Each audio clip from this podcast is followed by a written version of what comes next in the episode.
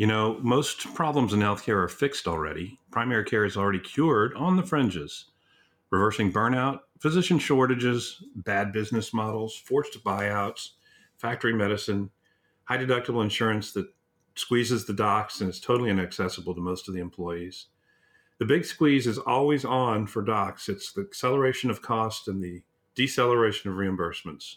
I want you to meet those on this show that are making a difference with host Ron Barshop, CEO of Beacon Clinics. That's me.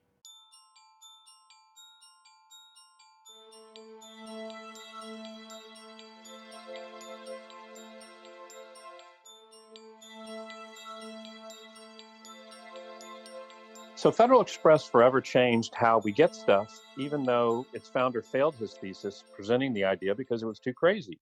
Herb Kelleher here in Texas wouldn't have been sued into oblivion had he not been a lawyer and fought the bigs himself. So he kept Southwest Airlines afloat by his legal skills. Both are leaders in their industry and had to fight giant monoliths. And last year, FedEx netted about as much as the post office lost. Today's guest and this show invites guests who we believe are the future of healthcare. They are disruptive and considered annoying troublemakers to the bigs they may replace someday.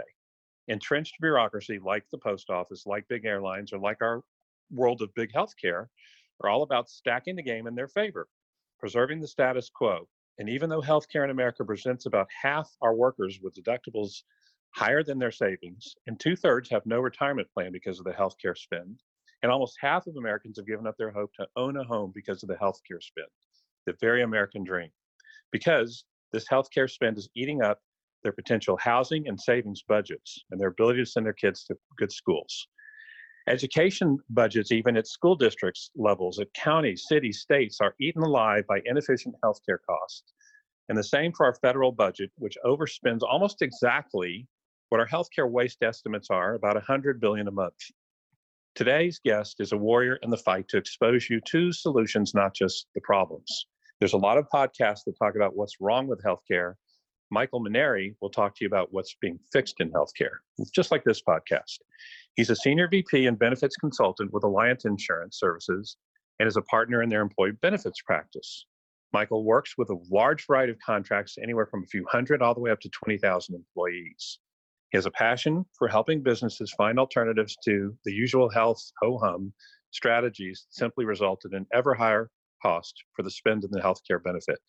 He's not that guy so prevalent in his industry. He also loves to educate employers and employees on the misaligned and perverse incentives that exist in healthcare delivery and its sloppily bloated payment system. And Michael simplifies this complex insurance buying process all about lowering costs, saving serious money, and improving outcomes for employees. That's what Michael's all about. I discovered him in his podcast, Reconstructing Healthcare, which explores not only what is wrong with the current healthcare system, but it also examines what's driving the prices higher in healthcare costs and exposes the deficiencies in the traditional insurance products and the misalignments. He likes to interview companies like we do on this show that are providing innovative services and solutions designed not only to disrupt the health insurance marketplace, but healthcare itself. So I'm going to send you to Reconstructing Healthcare's website. It's www.reconstructinghealthcare.com. And um, Michael, thanks for joining us on the show. Hey, Ron, happy to be here. Great. Uh, truly, I don't miss any of your episodes. It's the only show I don't. And I'm saying that as Jeremy, my producer, listened on, who has several shows himself in healthcare. But uh, you've said on your show that traditional health insurance is a game and businesses are guaranteed to lose it. Tell me what you mean by that. Yeah, so so when I when I talk about health insurance, you know, being a game that employers are guaranteed to lose, what I really mean is that if you're just buying off the shelf insurance products HMOs, PPOs, high deductible health plans that are fully insured, you're pretty much guaranteed to lose in the form of higher costs year over year. And and and really that's because the insurance carriers, most of them are owned by owned by Wall Street, they really don't have any incentives to drive healthcare costs lower. I mean, they they the Affordable Care Act basically guaranteed them a, a you know small profit margin um, that uh, is limited to about three to four percent. And so, really, the only way for them to make more money and drive higher earnings on Wall Street is, you know, small percentage on a bigger, uh, you know, a bigger uh, amount. So that's what I mean when I say you know employers are really guaranteed to lose. So utilities are the only industry I can think of that have that same bloated incentive. The bigger the utilities become, the more they get to bring to their bottom line, the more they get to pay their executives, et cetera. Yep. I, can't think of any other industry really like insurance and utilities. Is there? They're sort of alone, aren't they? Yeah, I, I think so. I mean, if if if if I think about if you think about our economy, um, you know, anywhere where there's a competitive marketplace and there's price transparency and, and there's um, competition, generally we see lower prices and improved value for the end user. Uh, and I think healthcare and really education are, are the two unique segments of the economy where, you know, uh, you can have increased technology and um, and efficiencies, and we still see higher prices. So let's talk about the bloated healthcare system. I'm curious on your take on this. The, the studies I've seen to compare us to our peer countries say that it has nothing to do with fee based versus value based care. It's not the model itself. It has nothing to do with how long we're staying in hospitals or how much time we're spending with specialists versus PCPs. It's not the ratio of specialists to primary care docs. It's not even, it's not any of the common denominators you think that would cause our system to cost double that of Switzerland, our next competitor. What it is actually, it's the way we get paid. In other words, if you doctor patient relationship is the core of business of healthcare, at PCP to doc exam, there's right now 12 to 16 different tapeworms floating around that transaction that are living off of that transaction. And the doctor's not one of the winners and the patient's not one of the winners. So what the what the study concluded is it's how much administrative bloat we have in our system. Do you have a different take on that? Um, you know, I think that is one of the contributing factors. There's a ton of administrative uh, bloat, um, as you say, but I think there's there's a lot of things wrong w- with our healthcare system. And really, if you pull back, you know, the layers of the onion here, um, you know, our healthcare system, the delivery and payment system, it's actually designed for higher costs. It's really designed to fail. And I think a lot of that has to do with the the the money's going to a lot of the wrong places. Um, specifically, you know, we're not paying primary care uh, physicians enough. Um, we're paying specialists too much, and you know how we're paying people creates, you know, uh, misaligned incentives for for really the the wrong the wrong results and the wrong outcomes. Uh, but there's there's lots of of um, I think there's lots of things that contribute to the problem, but I, I do think that um, administration, uh, excessive administration is definitely one of them for sure. We have allergy services company, and about once every 90 days, we get a kickback letter, a recoupment letter, and the average recoupment they're asking for is in the six figures. And what they say is, we want to get all of this data and all of these facts and all of these files because really what they're telling us, and we've learned this over the years, is that they're saying they don't want to pay us under the prompt pay statutes of Texas which is 14 days or 30 days, depending on whether it's federal or commercial. Mm-hmm. Instead, what they're saying is, I want to pay you over three months because I'm gonna, I want to make a name for myself by delaying or deferring or denying. We win them all. We, we, we're basically in the paper business. But one of our values as a company is to enjoy the ride, enjoy the, you know, enjoy this company, enjoy what we're doing for our employees, our suppliers, our, our pay. It's not fun anymore. It's not fun anymore when you get these kind of letters that make you have to earn your, your living twice. Yeah, I, I think it's unfortunate, um, and it's too complex. Um, I mean, that's that's another one of the the challenges with healthcare is the complexity and the different layers and all of the the middlemen, you know, uh, making money along the way. But um, you know, I, I, empathize with with your position, um, you know, as a provider, uh, because certainly, you know, there there's there's too much complexity and and uh, it doesn't allow you know doesn't allow you to focus on what you really should be doing, which is creating value for the end user. So you talk to a lot of interesting people on your show, Michael. Do you have anybody that comes to mind when I say um, they are bringing the cost of healthcare down?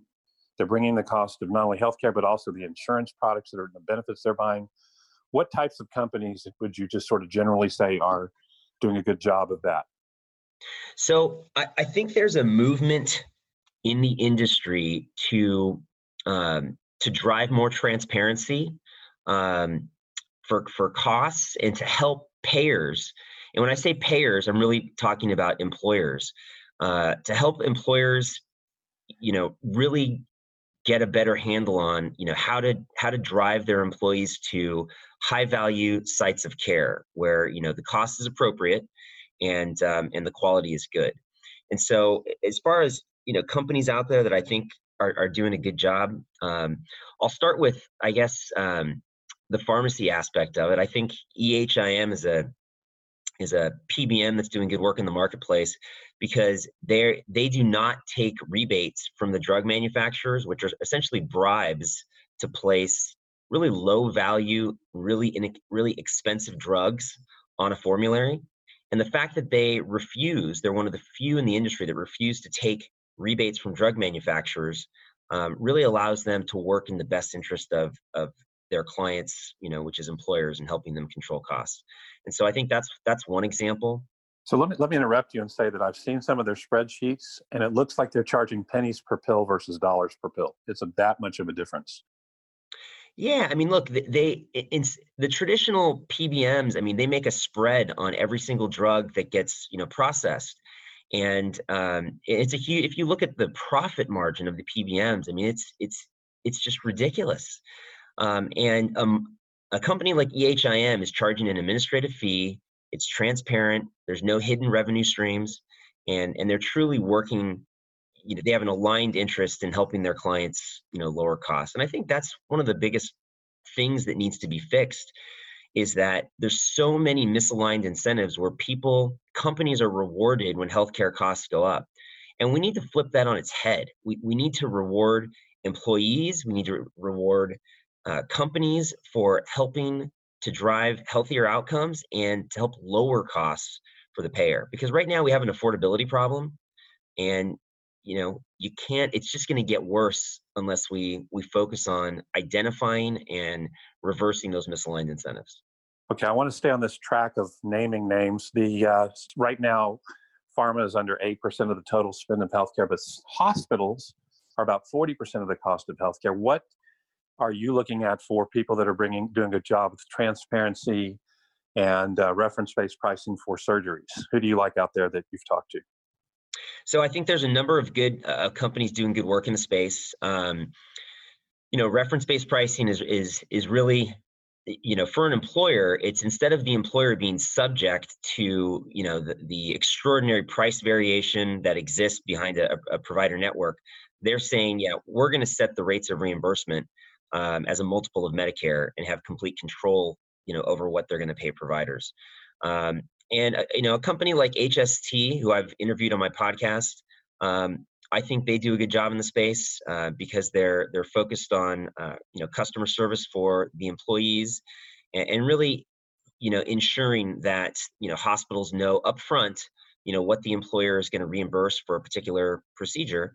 And and and if the hospital doesn't want to you know accept it you know they'll work with the the patient or the employee to find another facility that's willing to accept the reimbursement um, so i think i think they do a good job there's there's a number of other companies out there that are focused on you know developing um, fixed transparent pricing uh, with facilities and, and, ambulatory surgical centers. Uh, we've we've inter, uh, interviewed a number of them on the show, including Carrum Health, um, and um, uh, I'm just about to post an interview with AMPS, which which does that as well. So uh, those are those are good companies, you know, focusing on you know value-based reimbursement as opposed to the network discount model, which actually enables you know a lot of the inflation that we see. Okay, so now we're talking about imaging. What companies are in that space are worth uh, uh self-insured's talking to? So as far as imaging, I don't know that um, there's a particular you know third party that um, you know is is focused on um, I, I, guess you know transparent pricing out there. But here's what I will tell you: one of the tools that we're implementing with a number of our uh, employer clients is a tool called Amino, and Amino is um, it's a mobile application, and it's an uh, essentially it's a navigation and price transparency tool. And what it does is, you know, it helps um, employees um, know where to go to get a high value um, you know service. And so i'll use the example of, of my wife you know a couple weeks ago she was told she needed an mri and she was going to go to a place that the specialist referred her to um, and you know before she went i said hold on let me check on what the cost is going to be. It's going to cost over $3000 for a pretty simple abdominal mri and so i was able to use a tool that we have available for through our company and find another imaging center that was two blocks away that charged $800 for the same um, mri so I, I think you know it's imperative for any employer who's trying to control costs they have to put good tools in the hands of their employees um, and or provide some sort of a navigation or concierge service to help steer them to lower cost options within the network Yeah, there's lots of good ones out there. I agree with you. Um, so let's talk about. So you're basically describing like a GoodRx, but for surgery or imaging. So you have some kind of app on your phone, and that helps direct you to the right location, so you're That's not right. buying something too high price. that's right And then there's also these new uh, bidding sites like MediBid. Do you have a uh, a feel for people that are doing a good job in that that are basically putting it into a uh, almost like an auction marketplace?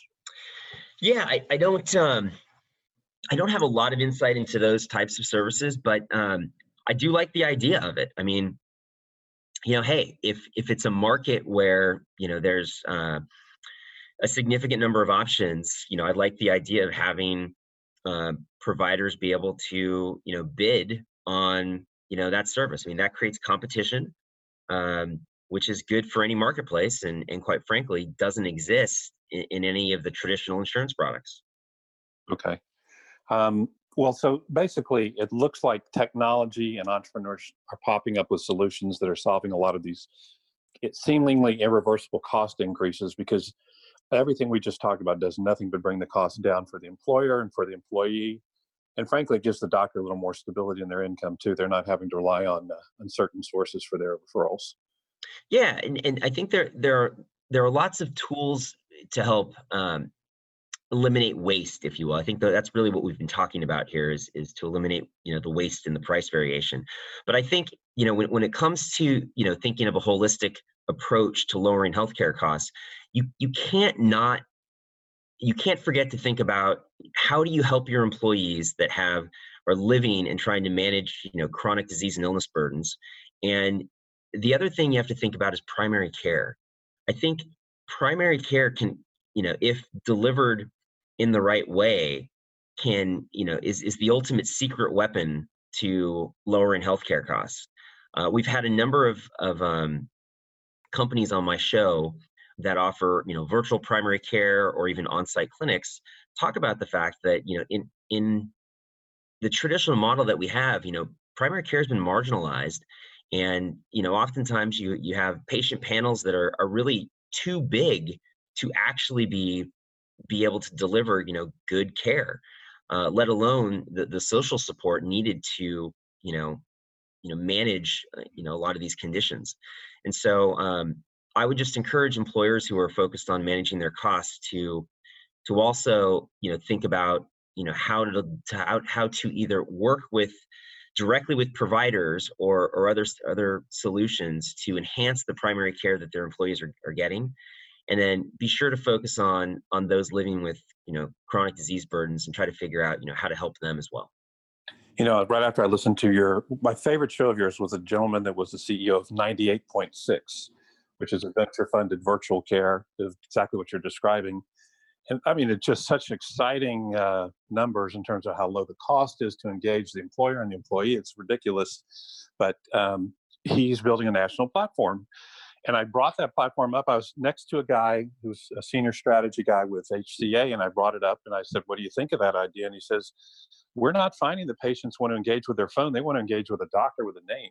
So, you know, he's an older guy. Maybe he's not, if he was a millennial, it would have been a different answer. But um, right now, direct, uh, well, I, let's call it telehealth, if you will, is only 1% adoption rate among patients. And it's, you know, it's the millennials that are adopting, but the, it's a very slow adoption rate and it's been barely trickling up over the years. you know i, I think it is trickling up more um, you know uh, especially for people who are educated on on how to use it and when to use it um, you know, I have a virtual virtual primary care physician. Um, you know, I'm based on the West Coast, and, and my virtual primary care physician is in New York City. Um, I have no problem accessing her and getting uh, referrals um, or medications uh, prescribed, but th- there's a learning curve to it. Um, but I also think, look, there's there's value in in having you know a local relationship. I just think that the virtual care options are a result of the fact that it's hard to get in to see people, and even when you do get in to see people, you only get 10 minutes of their time. It and i mean that's that's not great care. So so i think it's it's a reaction to try to you know deliver better access and and um, you know allow people to um, you know interact with the physician when they when they just have questions that that need to be answered um, so i think we'll see an uptick in that but we're also seeing i think i mean i'm sure you've heard of the you know um, a lot of the the companies out there um, and evangelists on the direct primary care marketplace and i think that's that's phenomenal for patients. Um, it's a it's a better payment model, I think, for primary care physicians, um, and I think it's it's something that uh, you know hopefully we see expand. Look, I um, I've interviewed four of their thought leaders. I, I completely misunderstood what it was all about. I thought it was for rich people, and then I talked to uh, Paul over at Plum Health, and Paul woke me up to the fact that uh, no direct primary care is actually only ten dollars a month in Kansas City at the Atlas MD clinic, and it goes up to fifty for the mom and you know seventy five for the for the for the employer or employee. And then I started talking to Clint Flanagan, and instead of going after social media and business to consumer, he's gone after businesses, and he's got eighty percent of his patients, and he's got the largest patient cohort in the country, are employer. They work for employers, so that they are now instead of in some high deductible plan where they can't afford to actually write a check for the uh, use of the plan, they have, you know, for 70 bucks a month, the company's picking it up. They can go see their direct primary care doctor that's in their neighborhood, who works basically for their company. They have uh, telephone, email, phone. They can reach them, uh, you know, by text. And I got to tell you, I'm, I don't see a model better than direct primary care for uh, specifically targeted employers. Yeah, I I, I agree, I, and I think um, you know, depending on it's it's not available everywhere, um, and but I do think it is it's a great model, and I think um, you know there's a lot of benefits in the fact that patients get to spend more time with the physician who can actually focus on um, you know helping a patient manage any of their conditions and ultimately you know it reduces you know downstream costs. It reduces unnecessary visits to the er unnecessary surgeries, unnecessary specialist visits, because the primary care physician actually has time to spend with their patient, which you know in in most um, in the traditional model that doesn't exist. Yeah, but my my interviews it turns out are averaging about six patients a day is what they're saying on a typical day. Six patients a day. Can you imagine that? Yeah. Yeah. Pretty cool. So yeah, we're we're both. I think I can clearly see we could talk a lot longer than half an hour because I have a bunch more questions for you. But right now, the high deductible plan seems to be the go-to solution. What types of plans are you bringing to your customers that are uh, an alternative to the traditional? Here's your six or eight or nine percent increase. Yeah. So I, I think I'm glad you mentioned that. I think our industry has really done a disservice by promoting high deductible health plans you know as as a solution because what what happens is if you're working with a blue with with a white collar company where you know they, they have higher earning power okay the high deductible health plan might be okay because they can actually afford you know the three or four thousand dollar family deductible but implementing a high deductible health plan with you know any sort of employer where they have a, a blue collar workforce that that is is really you know uh, lower paid I mean, you're basically telling them before you can get any care, with the exception of, of a preventive care visit, you know, you got to pay three or four thousand dollars. Well, guess what? They're just going to forego care because they can't afford it. They don't have they don't have any savings for that. So I think we've done a disservice in a lot of ways in in pushing high deductible health plans. Uh, I think the better way to do it is to to structure a plan where you make your employees partners in reducing the cost of healthcare. And so, what I mean by that is having financial incentives to choose the high value option within the network. So, if you're giving them a tool, and let's go back to the MRI example, right? There's there's an on one corner you've got an MRI uh, that's 3000 and on another corner a block away it's $800 well how do you incentivize the the employee or the patient to go to the $800 one? Because you know in that case you're saving $2200 as a health plan. Well why not waive the copay altogether? Or if you have a health reimbursement account give them a percentage of the savings you know give them 50 bucks. Hey you just saved us $2200 thank you. Here's $50 in your health reimbursement account ultimately i think that's the type of plan that you know we should be focusing on because then your employees are partners you you've engaged them you educate them and everyone's on the same page hey if we want to keep our healthcare costs down we got to work together that's that's what i the direction i think we need to go in So again, goes costs go down when you have more primary care visits with your DPC. Costs go down when you have incentives aligned with your employer to get your uh, better cost MRI. And there's probably dozens of examples like that in the plans you present. So, what is? We'll talk more about that in the future because that's a big topic. But tell me what you think about health savings accounts. Are they the panacea to uh, solve big problems, or are they just a tool? no they're they're just a tool and, and again you can't have a health savings account unless it's paired with that high deductible health plan so you know on its own uh, you know sure you can reduce your taxable income and um, you know help fund that high deductible plan but for your average american they're not they're not going to fund the health savings account. And without the right tools to you know choose high value options within the network um, you know you're you're kind of you know leaving them stranded in the wilderness out there. So no i don't think health savings account are, are, are the panacea or the solution um, i think it can be one component but you know it's not dealing with any of the root causes and that's the that is that is one of the biggest problems with a lot of the solutions that are put out there. They're they're meant to solve or address things on the surface and then and we and we have to get to a point where we start looking at what's the actual root cause that drives all the different issues in healthcare and systematically target those root causes. That's what employers need to be doing So, do you feel, Michael, that folks at Alliance that you work with, I mean, you're a partner in the employer benefits uh, department division. Do you feel like their brokers are starting to wake up to realize they could get displaced by others that are more creative like you if they're not awake? Um, I think it's uh. I think it's a grassroots movement across the country. I think uh, there are plenty of brokers who are, you know, um, invested in the status quo. Uh, you know, there's been a lot of talk about broker compensation and and uh, you know, if if a broker's on commission and you know your premiums go up 10% a year, well, guess what? They got a 10% raise. So, you know, I think there's there's a grassroots movement to, you know, adju- address that misaligned incentive and move to more fee-based brokerage and consulting services uh, that's transparent to the customer and um, you know ensures that you know there there are no uh, misaligned incentives like that commission example I just gave you. So it it's um it's a slow process, you know, but I think more and more people are being educated to the fact that you know traditional insurance is really not structured to do anything but go up. So, if I'm an employer and I have two to 500 employees and I want to find a Michael Mainieri out there, how do I find you or somebody that is incented in my direction as opposed to the uh, insurance company status quo?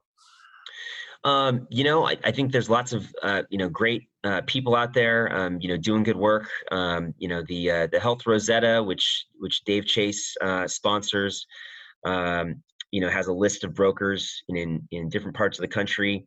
Um, and I think it's just a matter of asking them how you know how are you compensated and and what are you doing to help you know lower your your clients' healthcare costs.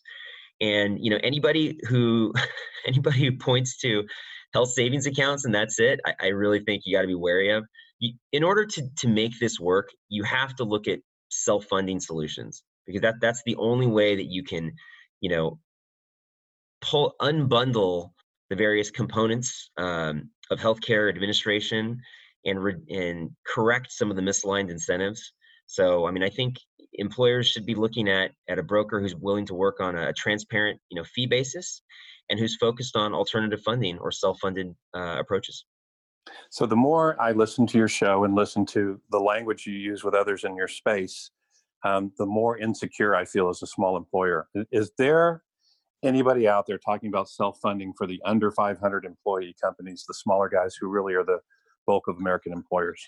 Yeah, yeah, and actually, let me just give you an example. So we recently met with an employer that had uh, 100 employees, and they had 73 participating on their plan, and they were in the fully insured marketplace. And you know, we we educated them that look, you can still self fund if you have 73 employees. Uh, we looked at using a a stop loss captive to provide uh, protection against uh, large catastrophic claims, and um, some some overall protection from you know uh, expected claims being you know greater than expected.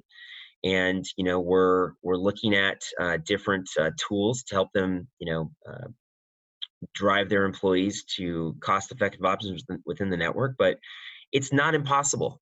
You know if you're if you have you know 20 employees 50 100 200 um, you should still be considering um, you know self-insurance for sure. You because know, I think I think the fear right now is that well, Bertha over there is pretty heavy set, and she does our accounting for the last twenty years, and she could have a stroke or a heart attack tomorrow or cancer tomorrow, and I can't afford that. And they don't. I don't think they see the numbers. Are tiny, tiny percentage of your two or five hundred employees are actually going to have a catastrophic, catastrophic event, and there's ways to insure against that, aren't there? That's it. It's called risk mitigation. And, you know, what we do is based on the employer size. I mean, we we work with the um, stop loss market to set the we'll call it the the individual deductible, right? That's what the employer is going to be taking risk on. So, look, if if you're 100 employees, or let, let's go even smaller. Let's say you're 50 employees. The the most you would be at risk for Bertha who's a little heavy and you think she's going to have a heart attack well you know maybe the stop loss deductible is set at 20000 so if she does go into the hospital and it is a hundred thousand dollar bill you're not liable for the whole thing. You know you're going to be liable for you know a portion but we've we've implemented a solution to transfer some of that risk away. And um, and that's i mean that's basic to to self-funding is you know implementing the the right um, risk transfer uh, and risk mitig- mitigation you know practices. So i would i would i would encourage employers of all sizes you know talk to somebody um, about self-funding and and looking at what your alternatives are to just buying an off-the-shelf product Yeah, and I think I'm uh, my DPC doctors that listen to the show are going to say, and get her to come see me, and I'll get her on a chronic care plan so she never has that heart attack. We'll take that's it. right that's Yeah. that's that's exactly right it's exactly Yep. right and and again this is where i think primary care plays a bigger role right so if Mhm. if you're smaller and you want to self-fund uh, one of the biggest things that you should be focused on is all right how do i keep people out of the hospital how do i make sure that they get the resources to you know manage their chronic conditions and there's a lot of great point solutions out there that are focused on um, you know those those people with diabetes. I mean, there's programs out there that are helping people reverse type two diabetes through Mhm. diet nutrition. Yes. Well, um, so let's talk a little bit about my favorite quote that I've gotten this past year from doing this now 42 interviews is from Keith Smith of Surgery Centers of Oklahoma, who you've interviewed. And Keith says, Why should we trust the guy driving the getaway car to solve the heist? So he's saying Washington is never going to be a solution. And when you look at the over half a billion, I'm sorry, half a trillion that's, no, it's half a billion that's spent every year with lobbies that are in big healthcare, there's also there's almost no way you can not shake that money tree and get elected. So if you're a congressman either on a state or federal level, or senator, you cannot fight big healthcare and expect to win your election. It's just almost that simple. And I guess they want us to all believe that. So do you do you ever see any Washington-based solutions being the answer to this uh, gigantic hot mess called healthcare in America? No, no, and and here's what: there's just too much money. If you look at the the top um, lobby as far as dollars contributed towards politicians, guess what it is? Uh, big pharma. It's big pharma, big and and big healthcare, right? Insurance Yeah. companies, pharma, Yeah. and and hospitals. Mhm. Think about that. Hospitals. Yes. How do hospitals have money to be lobbying? Well, guess what? They do, and they spend a lot. I, I, I was on Josh Luke's show and he said, yeah, and doctors too. And I went, Josh, they're not even at the big boy table at Thanksgiving. If you look at who's funding big healthcare, physicians aren't even on the map. The, uh, the money spent on dark money and light money is about a billion a year. and that money is buying that could literally just half of that number outspends Wall Street and big tech and big defense and big oil combined. So the big the next four biggest lobbies combined aren't even close to healthcare. No. And and and this is really why we're not going to see a government solution and employers they simply cannot be complacent uh, and and rely on either the government or you know traditional insurance carriers to come save the day. They're not coming. You know, it's it's up it's up to us as as employers, brokers, and consultants, and providers uh, like yourself. We're the ones who have to figure out the solutions because if we don't, nobody will. You know, it, it sounds almost like Debbie Downer to say the government's not going to rescue us, but it's actually reality. Let's end this on a positive note. You and I get to interview disruptors every week, and we get to talk to people that are making enormous impacts. And just like Federal Express was non, a non existent company in the mid 70s and turned into a behemoth and a game changer for a bureaucracy, an entrenched, bloated bureaucracy, Southwest Airlines did the exact same thing. Do you have a positive vibe and outlook towards the future based on the people you're interviewing? Oh, absolutely. I'm I'm more optimistic now than I ever have been because there's so many people, so many companies out there focused on solving small problems within healthcare. And and you know what? Over time, that's going to add up. You know, over time, you know, we're, we're going to see healthcare costs come down um, as you know more of these innovators grow and you know their impact um, you know is spread. And so it, it's interesting. It's easy to be negative when you talk about you know some of the statistics and all the lobbying money but the more people i interview um, the more optimistic i get that um, you know this isn't this isn't a problem we can't fix. We are 100% capable of fixing this problem yeah there there are people out there right now doing it and i love it that you and i are out there spreading the word and i appreciate another brother in arms doing what you do and i just encourage you your interviews as i said earlier i think are the best interviews out there you're just getting to the root of the matter i don't know how much research you're doing for these but you're uh, i just love the guests you're bringing on love the way you're going in deep with them and not uh, letting them off the hook with you know softballs Oh well, thank you. I appreciate it. Uh, you know, it's uh, it's a passion project of mine, and and look, you know, it's what I like to do is I like to educate people and help employers, you know, deliver better benefits at lower cost for their employees. And um, if if the podcast is a way for me to get that message out to more people, um, you know, then then I'm happy to do it. Um, let's talk about how folks can reach you, and then I have one hardball question for you after that. Yeah, sure. So uh, folks can reach me. They can find me on LinkedIn. They can uh, reach out to me on my uh, podcast website, www.reconstructinghealthcare.com, um, or my email direct, uh, which is m and my last name, Mainieri, M E N E R E Y, at alliant.com. Yes. Um, uh, the hardball question isn't really, it's just a fake, a head fake. The question is if you could fly a banner over America with a single message for employers, what would that say? Oh, geez. Uh, I think it, I, I think it would say, "Wake up," because Yeah. because em- employers are the sleeping giant out there. I mean, w- employers pay for fifty percent of of healthcare, and, and unfortunately, what's happened is that you know they've just gone to sleep and and and delegated the responsibility of, of uh, you know paying and providing health care to others which has led to bad results. And so i think once employers wake up and truly understand um, that a lot of the insurance companies that they're working with do not have their their best interests in mind um, and understand the the misaligned incentives that exist out there i mean i think you know employers can do great things. Um, but uh, but right now a lot of them are asleep So, Michael, I'm going to uh, violate my principle and close the interview because I have one last question that this brings up. Do you feel like you're under pressure by sticking your neck out and saying things like this in public? Because it's pretty unusual for a guy to uh, basically uh, diss the people that are buttering his bread, if you will.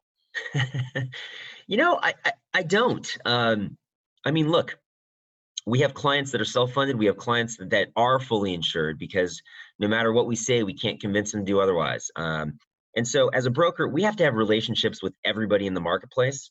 Um, but look, if, if you don't speak out on what you know, then ultimately I'd be a part of the problem.